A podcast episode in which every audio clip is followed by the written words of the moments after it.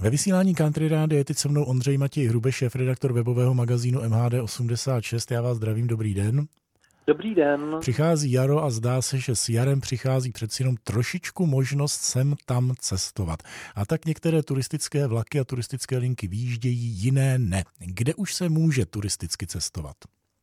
Zatímco ve středočeském kraji, potažmo v Praze, ještě rekreační vlaky nejezdí, tak naopak Ústecký kraj už eh, většinu turistických linek eh, spustil a zahájil jejich provoz a lidé právě mohou v kraji cestovat vlastně i po tratích, kde eh, jinak třeba běžná, běžná vlaková linka nejezdí.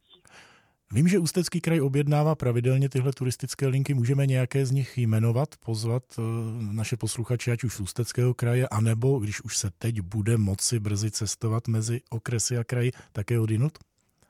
Jedná se například o linku z Děčína do Krásné Lípy a Mikulášovic, kde jezdí cyklovlak, eh, nebo eh, historický motoráček, který jezdí z Ústí nad Labem eh, z Třekova do Zubrni a také jezdí linky do Doupovského, po Doupovské dráze, to znamená z Kadaně do Podbořan a nebo je v provozu i Výprdská horská dráha, to znamená trať z Chomutova do Krušných hor.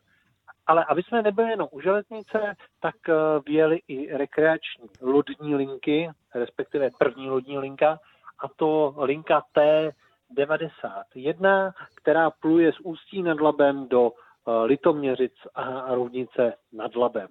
Druhá lodní linka, která pluje mezi Ústím, Děčinem a Hřenskem, tak ta zatím ještě nevyplula a právě se čeká i na to, až skončí vlastně ten zákaz cestování mezi okresy. Tak v Ústí jsou na turisty připraveny, respektive v Ústeckém kraji. Doufejme, že to podobné bude i třeba ve středočeském kraji a v Praze a že se dočkáme našeho oblíbeného cyklohráčku a podobných rekreačních rychlíků do okolí Prahy. Za informace děkuji Ondřeji Matěji Hrubešovi. Já taky děkuji a naslyšenou.